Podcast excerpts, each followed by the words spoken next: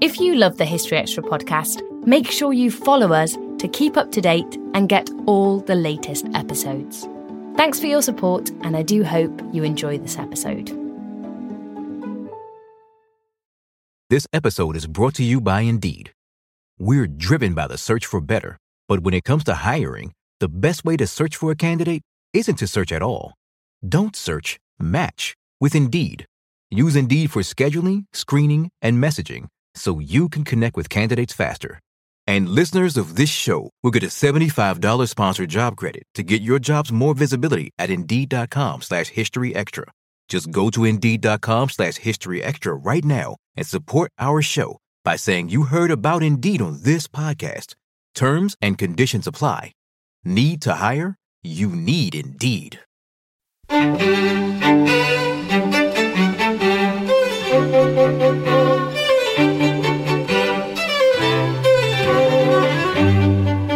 and welcome to the History Extra podcast from BBC History Magazine, Britain's best selling history magazine.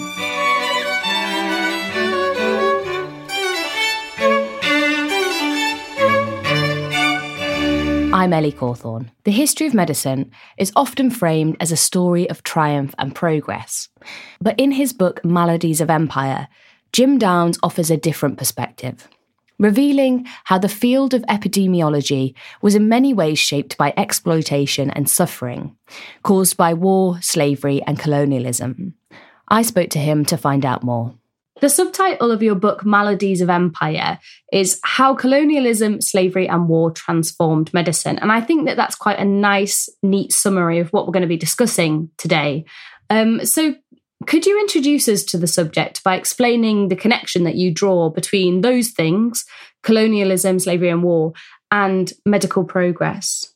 Sure. So basically, what's really fascinating is that between roughly 1755 and 1866, the medical medical knowledge goes through a major transformation, a major revolution. And what I identified in my research was that physicians begin to sort of gain new understandings of epidemiology by looking at how infectious disease spreads across large populations. And so when an ep- epidemic broke out in London, and there were many famous epidemics that broke out in London, there were cholera epidemics in Soho and other places. And so these doctors were often uh, caught up in the moment of the chaos and the craziness and the terror. And so they tried to respond in real time, but ultimately they were dealing with enormous amounts of morbidity and mortality. The expansion of empire, of the British Empire largely, allows doctors to gain a type of bird's eye view to begin to observe the spread of infectious disease in different settings. And so what I've noticed was that between this period, between the century sort of arc between 1755 and 1866, doctors are learning about how disease is spreading in three major settings. They're seeing it spread on slave ships, they're seeing it spread in colonial regimes, and they're seeing it spread in battlefields. And so from a social historian's perspective, these are completely different worlds. Uh, and so you would never sort of like necessarily put them together. But from the vantage point of medicine, they're offering doctors with this sort of bird's eye view to sort of observe what we would refer to as built environments. The slave ship becomes a built environment. The plantation becomes a built environment. The battlefield becomes a built environment. And doctors are learning about how disease is spreading. And unlike their contemporaries in London who are faced with the chaos of the moment, they have a little bit of distance sometimes from, from that, or they've been deployed specifically to study epidemic disease in that particular location. And so they have that kind of distance embedded within their analysis. So, what was it about those environments, largely very unpleasant environments, if we're talking about slave ships or battlefields, that made them particularly useful um, laboratories, as it were, to study? So it was sort of it was sort of unexpected. So I look at this chronologic. The book begins um, with into the international slave trade, and it's looking at slave ships. So we can just use that as the sort of first example. Doctors were constantly deployed on these ships, often to monitor the health care of the crew. And, but what the ships did was they created an unprecedented environment. They placed tons of enslaved Africans um, at the bottom of ships. This created a particularly new environment. So some people would say, well, wait, weren't sailors sick? Weren't the crew sick? Didn't they have problems overseas? Sure, but they were not living under the same conditions. So Thomas Trotter, who is one of the leading characters in the book, um, reports on going to the bottom of the ships and seeing, and he re- reports, he says he's seeing the people sort of um, crammed together, positioned spoon, like they're like their bodies are sort of mingled together and they're forced to be left without any room to breathe. And all of a sudden, um, they're not fed well. And we know this from the history of slavery. And we know that many people died more from the transport from Africa to the Americas. And there's lots of reasons why they die from infectious disease, et cetera. But what happens is Trotter, for example, begins to sort of investigate why are they becoming sick? And and so there's ideas for him, for example, about scurvy, and people know about scurvy, and he's taking lectures about scurvy but he's witnessing in real time. So imagine a doctor in a typical practice. They might see one or two people with scurvy, then three people. Now you're in a position where you're seeing hundreds of people infected with scurvy and it's connected to the conditions that they're placed in. And so they begin taking copious notes. And the other part of the book that I think is like really sort of important, which almost seems to you can almost dismiss it without really noticing that it's an actor, and that is the colonial bureaucracy. And I, as someone living in 2021, I hate bureaucracy. I hate my all these all these forms. But colonialism and slavery created all of this paper, and these records. These doctors had to sort of uh, write about what they experienced, and the process of writing and reporting sort of led them into becoming epidemiologists and led them into sort of thinking about the spread of disease. I wonder if you could give us some examples of that, um, times when imperial bureaucracy helped track the spread of disease. One of this sort of um, major protagonist in the book um, is a guy by the name of Gavin Milroy. And he's sort of in the 1840s, he's very active in these quarantine debates. We're talking a lot about the pandemic today, the word quarantine. Everyone sort of knows what it means at that time it was debated constantly in the same way it's being debated now, whether it's for the public health or for the economy. These are not new terms. These are constantly, you know, um, debated and interpreted. And so what's happened is uh, the crown sends him. Uh, he's in. He, they, they send him to Jamaica um, in the in 1850 to study the cholera pandemic because cholera has spread from India to Europe to the Americas.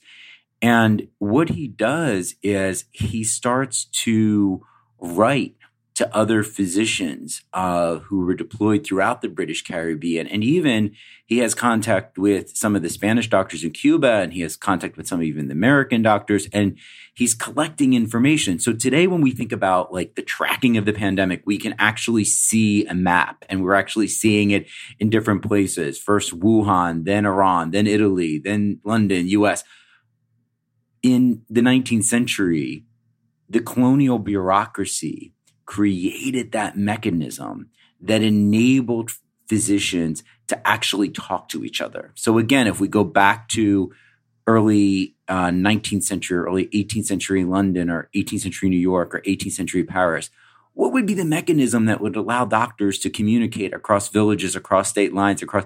There wasn't any. I mean, there were a couple medical journals, but there wasn't a systematic way of collecting the reports. Colonialism instituted a bureaucratic mechanism that allowed these doctors to communicate it. Now, I want to say this because you can hear this and you're like, wow, wow, that's that's great. Colonialism is great. That's a wonderful. This is not a sanguine history. If we follow the plot of these doctors, we get a kind of like triumphant narrative like, wow, this is really great. What I've done throughout the book and what I'm going to try to do right now is to say that these doctors only learned as a result of subjugation, uh, dispossession, oppression, slavery, and other forms of violence. And the people that they studied helped to inform their analysis. Yet the colonial record only emphasizes them as their leading protagonists. So throughout the book, I constantly am trying to say, wait a minute, yes, this is an advance, but at the expense of another group. And so that those subjugated populations often help to inform scientific knowledge. So I, will just end on this note by saying that like the colonial bureaucracy is great. And we often think in, in the spirit of what we used to call in the 1980s and 90s multiculturalism, what does science have to say about multiculturalism? Well, look at, look at it this way. Science wouldn't be science unless it depended on and built on the backs of dispossessed populations. This is not just a history lesson. This is also a lesson about the making uh, of science. Um, and to add to that point, it wasn't always a case of doctors turning up somewhere and observing a situation that already existed without their interference. You also document cases of doctors being exploitative in themselves. So I'm thinking of cases that you look at of um, enslaved children being intentionally infected with smallpox in order to cultivate more vaccines. I wonder if you could speak a bit about that side of things as well. Okay, so this was this is like the biggest like groundbreaking find in the book. And again it goes back to this earlier question about colonial bureaucracy. Because when you go into the archive and you're like let me search doctors. Let me search medicine. Let me search race. Okay you're not going to find a file or a box that says slaveholders exploitation of enslaved bodies. The way that i found this just because this is a history podcast and i can kind of like give a little bit of the detail there was a de- it was a detective story. It was about using court martial records of prisoners of war in the United States. And this court martial record basically left clues that these doctors were engaging in this kind of practice. And they talked about it so nonchalantly. So basically what the practice was was we could think about this today. There was a shortage of vaccinations. There, there was a shortage of vaccine material and there was huge debates about how to do smallpox. And I talk about it in the book, how to vaccinate against smallpox. And we're talking here about the Civil War. We're talking about the American America, Civil right? War, right? And so there's so so there's a lot of different procedures on um, how to do that. There's something called arm to arm inoculation, which is developed by an enslaved person, which is prominent throughout Asia and Africa, and then even throughout the Americas in the early 18th century. Which is if someone has smallpox, you take the lymph from this sort of pustule that's formed on their body and you sort of, I'm doing it visually because you can see me, but our listeners can't. And you basically sort of inject it into their arm so that they develop a mild form of it. Well, that's one way of guarding against it and preventing it. But by the late 18th century, there is an understanding of vaccine. The problem is during the American Civil War, it's hard to get vaccine from a northern dispensary that you're at war with to the south. And so what physicians begin to do is they begin to purposely infect enslaved children. And their argument is because they're, again, watching how smallpox uh, unfold in patients and it's, it's causing other disorders and other problems. So they're afraid if they, if they um, harvest the vaccine matter on someone else's body, that it would create a kind of comorbidity with other issues. So they kind of fall into this notion that enslaved children are pure. It's like this sort of pro slavery parable. And they're also worried about sexually transmitted infections. So they're thinking children are not, are pure. They then start thinking infants are even the purest. And so they purposely infect infants and children with smallpox so that they develop the virus, so that their bodies can then produce the pustules and the lymph and then that lymph could be sort of scraped off and used as vaccine matter to inoculate white Southern people and, and, and soldiers. And so this is a ghastly procedure. This is a problematic thing. There's this whole thing in the book that I talk about in terms of how this practice has been hidden. But this was a common practice once I started doing further research in the Spanish Empire when they're trying to get vaccine matter from Europe to Mexico and from Europe to South America, they purposely infect orphans um, with the virus so that the orphans can be placed on boats and then travel overseas to the Americas. Um, this happens again in, throughout Asia, and I, ha- I map it all out how it works in, in various in various places. The point is, they feel again like when we were talking about vaccines, when vaccines first developed in the in the U.S. and the U.K. and around the world, How can we transport them? How can we keep them cold? How can we do all this? Again, not a new concept. They knew they couldn't keep the vaccine. It would never um, survive a trip. But if you infect it into the body of an orphan, it could survive. So again, this is like mind blowing and, and really disturbing information. And it's again to the point of when we think about epidemiological advances, when we think about vaccination, it is again on the backs of the dispossessed people in, in the world. All of this, this horrifying and, as you say, very disturbing material it really really changes the the story of medical history doesn't it if we incorporate it in into that story? Because because it's often told as a triumphalist one of victory over disease. How have people kind of responded to that um, that have encountered your research? I think it depends. I mean i think it depends on who whom you're talking to. Um, i think there's been at least within the united states um, a focus on thinking about slavery as not only a brutal institution, um, but also as an institution that was central to the development of American capitalism. So, um, historians in the United States, in particular, are making the claim that we need to sort of see the legacy of slavery and how it led to economic development. My book is basically saying slavery had another legacy it helped to contribute to the development of science. So within that audience, um, it's a continuation and it's been supported. There's a lot of work right now um, in the United States around something called the 1619 Project, which has been a way to sort of say, where's our starting point of the nation? Is it 1776 when we broke away from y'all? Or was it, is it 1619 when we had the beginning of um, the first 20 enslaved Africans arrived to the Chesapeake. And so there's a huge debate about the, the influence of slavery and what it meant. The book does, in fact, um, participate in those conversations. But then, of course, you know, I don't know. I mean, how people will react to sort of thinking about um, this is questioning the doctors. I will say that oftentimes when I'm writing about these people and I'm living with Gavin Milroy for the past 10 years, I'm like, are you upset with me? But like, I think that there's a way in which I'm not also indicting him. I'm also talking about what his work was and I'm not, and I'm reporting on his work and they weren't malicious. This, the Southern doctors infecting enslaved Africans, I mean, uh, enslaved people with vaccine. Yes, they are. They're vicious and awful. And that falls into a larger history of medical experimentation.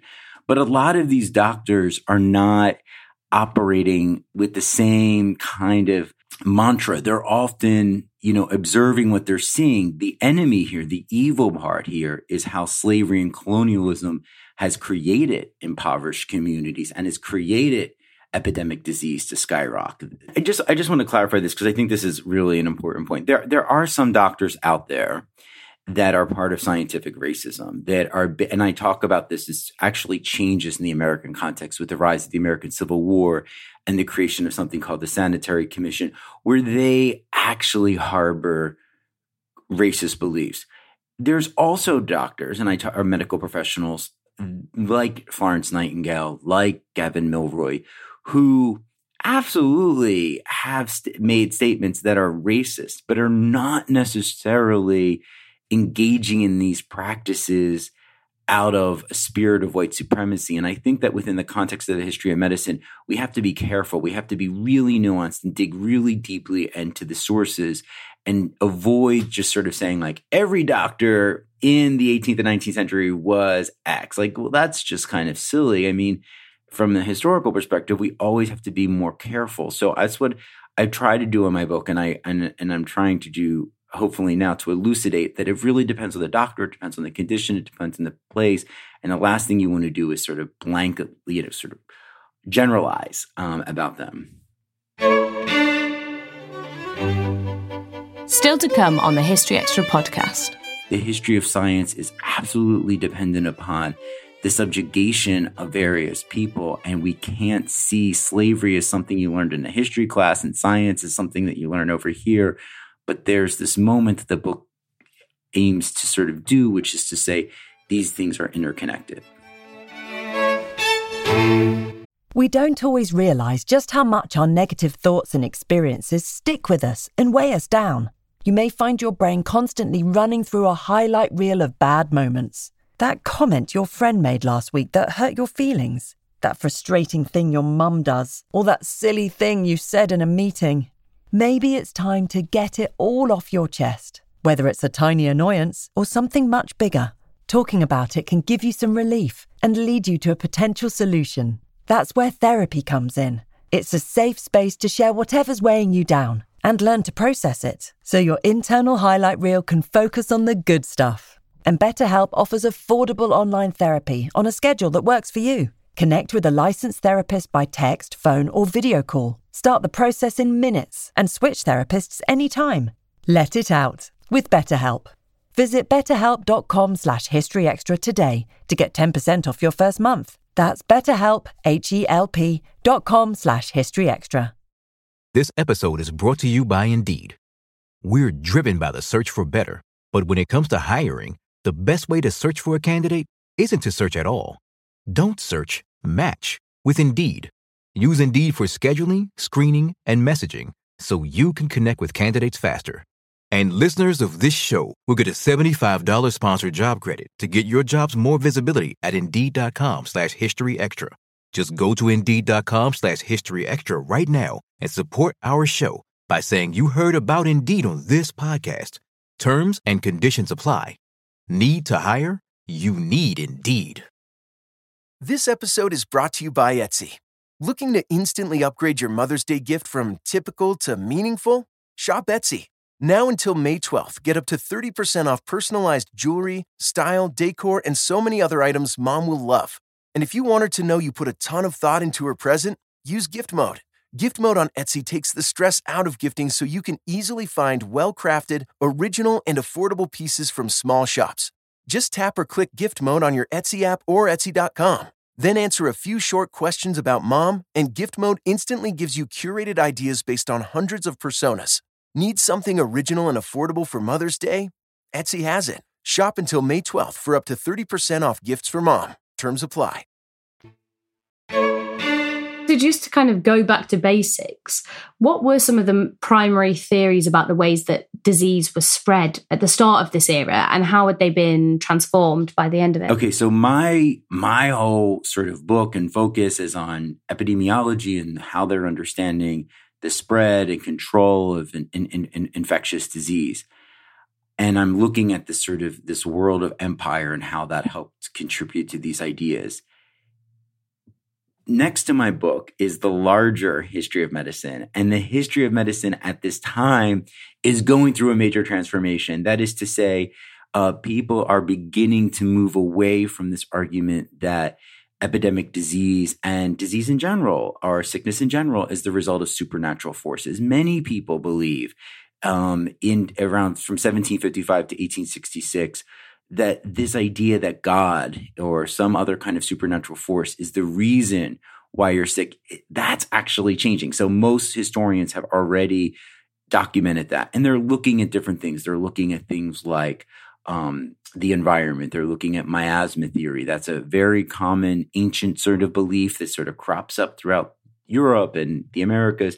And basically, that just sort of means that when you have things like rotten vegetation or trash or rubbish, whatever, it it emanates a kind of vapor and odor. So they're like, well, that smells, and people are getting sick. So they're they're kind of drawing a causal relationship. But I also want to say this as a historian. I emphasize this with my students all the time we can draw a timeline, and I do it on the board all the time. And I'm like, all right, look, here's supernatural forces, here's miasma thinking, here's you know um, germ theory, but you have to sort of understand that these things don't have easy stops and starts. If I said, God forbid, I said to you, I heard of someone who got cancer and they got lung cancer. What's the first reaction? Were they a smoker? Well, that's a moral judgment right? So you've deserved it. So that hasn't gone anywhere. Someone else gets cancer. People pray to God. God's going to change it. We haven't necessarily, you know, um, divorced ourselves from these ideas. So what's happened at this moment is that what was fascinating for me was if I went into, if I went in the library, I would say at this particular moment, every historian of medicine is saying medicine is going through a change. So that's not new what I say is it's going through a change. And it's not just because doctors in Europe are developing new theories. It's going through a change because it's happening at the same exact time that the slave trade is happening, that British colonialism is expanding, and that you have two major modern wars, the Crimean War and the Civil War. And these events ought not to be divorced from this larger transformation of medicine. But if we only focus on the laboratories and the doctors and we don't look at the patients, we continue to tell the history of medicine as a story that only focuses on changes in healing and therapeutics and other, other understandings, without realizing these broader transformations provided the context for changes in medicine. Let's talk about war then a little bit. Um, so, you, of course, have mentioned the Crimean War and the American Civil War. What were some of the major um, developments medically during those conflicts? So, one of them is this. So, one, uh, the Crimean War. So, one would be all right, well, there are some doctors at this time who are actually thinking, you know, sanitation actually causes people to get sick. But the question then becomes, how does that get promulgated and broadcasted and advertised to everyday English people. And the issue is that the Crimean War introduces simultaneously um, the development of modern journalism. So, um, what happens is journalists actually are reporting on the ground um, about the battles in Crimea, but they're also reporting about high rates of infectious disease and sickness and they're compl- they're comparing it to the French. They're like look they don't have these problems. Their hospitals aren't like this. They're comparing it to the Russians. So Nightingale Florence Nightingale who's often heralded as the lady with the lantern reads these reports and she takes a brigade of women to Crimea. And so ultimately what happens is that changes two things. One, it changes the public understanding of disease because now it's getting advertised and promulgated within the newspapers and it's becoming part of public conversation. People's family members are dying and they're dying in the hospitals. They're not dying on the battlefield. So that's changing how people are thinking about disease. And then secondly, um, everyone's invested in the fact that all of these people are not dying in the battlefield, but in the hospital. And so Nightingale, um, I, I, sort of describe her in the book as a, an unrecognized epidemiologist because she's actually studying very carefully the design of the hospitals. She's thinking about ventilation. She's thinking about this, this, the engineering of how things are all sort of set up. And she's arguing that this is actually leading to the spread of disease. So in that particular case, the the battlefield, the hospital become these major sites to observe infectious disease because these soldiers are she actually reports these soldiers are actually coming into the hospital not so healthy but they're dying and becoming more unhealthy once they once they're in there one thing um, I wanted to ask you about was jail fever. A lot of the research around jail fever revolved around crowded environments and and air. So, what was jail fever, and how did ideas about it change? Right. So, jail fever, um, and sometimes you see it as J A I L, and then the British G A O L. Um, it basically becomes this sort of umbrella term to talk about the spread of infectious disease. Some people think it's typhus. Some people think it's other things. We're we don't really know what it is. And so somebody like a critical person listening to this could be like, look, Jim, um, we've heard what you just described about in the Crimean War. We've heard about this. Well, we've heard about it in confined places like prisons. That is to say that prisons and even French hospitals before the French Revolution were crowded and were incubators of disease and they were spreading disease.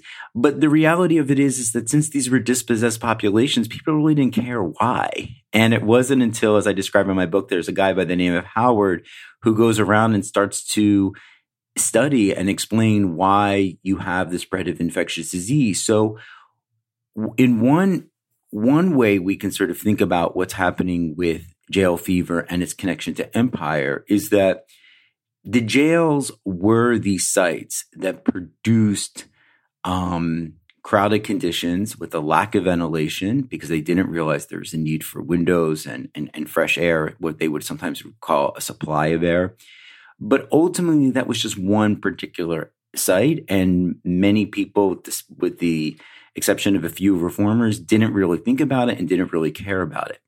the expansion of empire leads the, to the proliferation of other crowded spaces, other jails, and also more hospitals.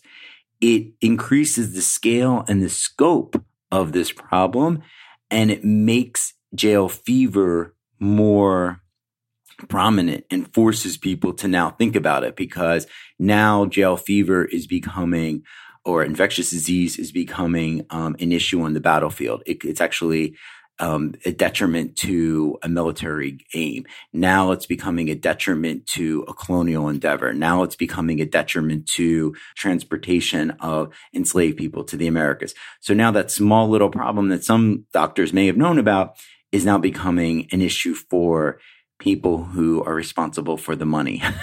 to actually sort of and and and and the capital to actually start thinking about. Was there any sense of um, Western medical practitioners learning anything or taking on any knowledge on board from elsewhere in the world, imperial subjects or enslaved people? Right. So it so yes, absolutely. These these doctors are learning from indigenous populations are learning from enslaved populations, et cetera. And there's a lot of work out there that's doing that has already done that. Sharla Fett's work in the American context in, in um, in, in, the slave system um, in the American South, and then Pablo Gomez in the Caribbean. There's already been that kind of work that kind of interrogates what are cures, what are healing methods. Um, what I sort of describe in the book are some cases where you see that, especially with smallpox um, uh, inoculation that develops from enslaved people.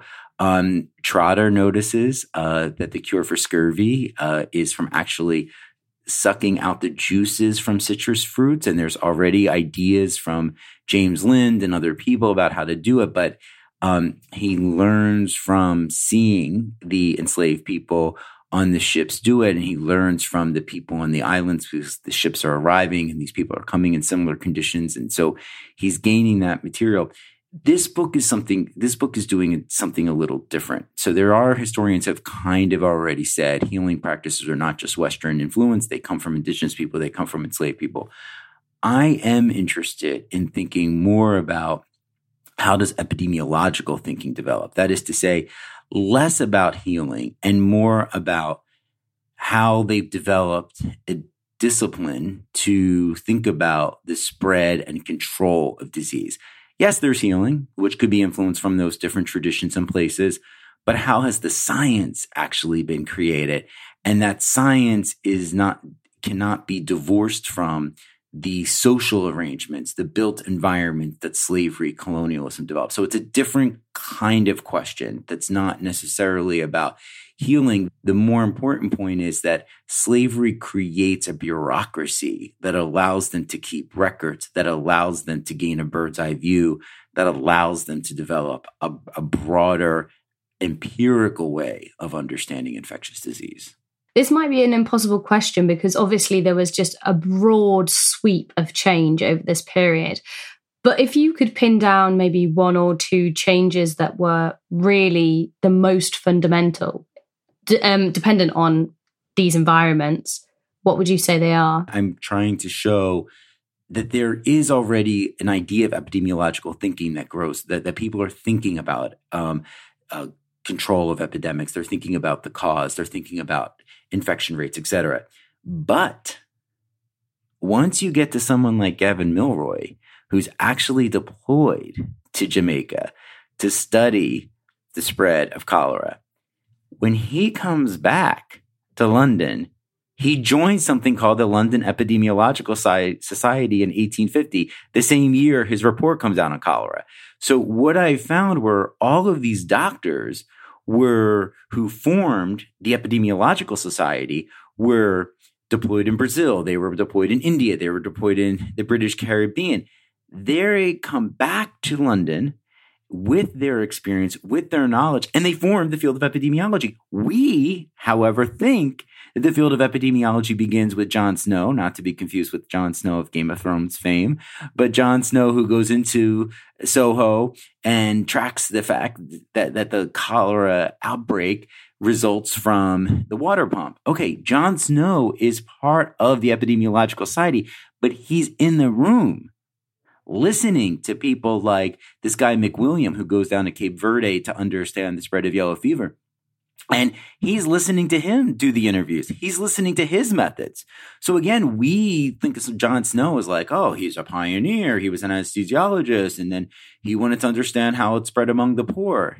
And he was this sort of sole enterprising individual. No, he's part of a larger collection of doctors who around the empire developed a set of practices to understand the spread of disease and then shared that information as part of the London Epidemiological Society. So when he goes out to Soho, he knows how to do this from what they've said. And so that's the kind of like breakthrough point of the book is to say that the big contribution is that epidemiology is a field that began globally. And so even today, when we're talking about the pandemic and we're saying, well, wait, is it Wuhan? Is it, where was it in Iran? Or why doesn't New Zealand have that many cases? Well, that type of global comparative thinking is embedded within the actual definition of epidemiology. We've always looked at other countries. Um, today, the New York Times, every day, in fact, I, I photo, I screenshot it. They do a track on the, the spread of the epidemic around the world. That's a kind of epidemiological thinking that can trace its roots to the creation of the Epidemiological Society in 1850. And is that what you would see as the biggest legacy of all of this yes. on today? Yes, yes, that we that we the tools that we are using today to control the epidemic began on slave ships, on colonial plantations, as a part of imperial projects, the use of statistics that people like Nightingale were using, developed before the advent of germ theory as a way to understand the spread of infectious disease. We now use statistics without thinking as like, well, we, we think about them, but we think about, we use them without thinking as a sort of metric to um, understand uh, the spread of infectious disease. And that's what people did at that time. And so mapping, you know, so like mapping is another thing. Milroy was mapping. Milroy was getting information from various doctors around the British Caribbean. That's a legacy that we're using today. We're constantly drawing on sort of all kinds of maps to understand how um, COVID 19 is spreading. So epidemiology sort of begins at this begins at this moment. And finally, how would you want your research and your book to alter the way that we look back at medical history? I want us to say that the the archive may have left a lot of these doctors and other medical professionals as the leading protagonist, but they would not have been able to do this work if it were not for the fact that various forms of power have created have used enacted violence in order to create something like a slave ship, have created something like a plantation regime that have allowed physicians to develop these ideas by studying these dispossessed populations. That these people, and that's what the whole point of the book is to sort of say, these people helped doctors develop their theory. They were the evidence that helped to prove their arguments. And yet, when we go back and look at the history of epidemiology, we can name a handful of leading pioneers. It's not just the pioneering people. It's the dispossessed populations. It's those who suffered that helped make these diseases visible and these theories workable. And so the history of science is absolutely dependent upon the subjugation of various people. And we can't see slavery as something you learned in a history class and science is something that you learn over here. But there's this moment that the book aims to sort of do, which is to say these things are interconnected. That was Jim Downs. His book, Maladies of Empire How Colonialism, Slavery, and War Transformed Medicine, is out now, published in the UK by Belknap Press. Thanks for listening. This podcast was produced by Ben Hewitt, Jack Bateman, and Brittany Colley. Tune in next on Friday when historian Keith Lowe will be exploring the Imperial War Museum's new galleries on the Second World War and the Holocaust.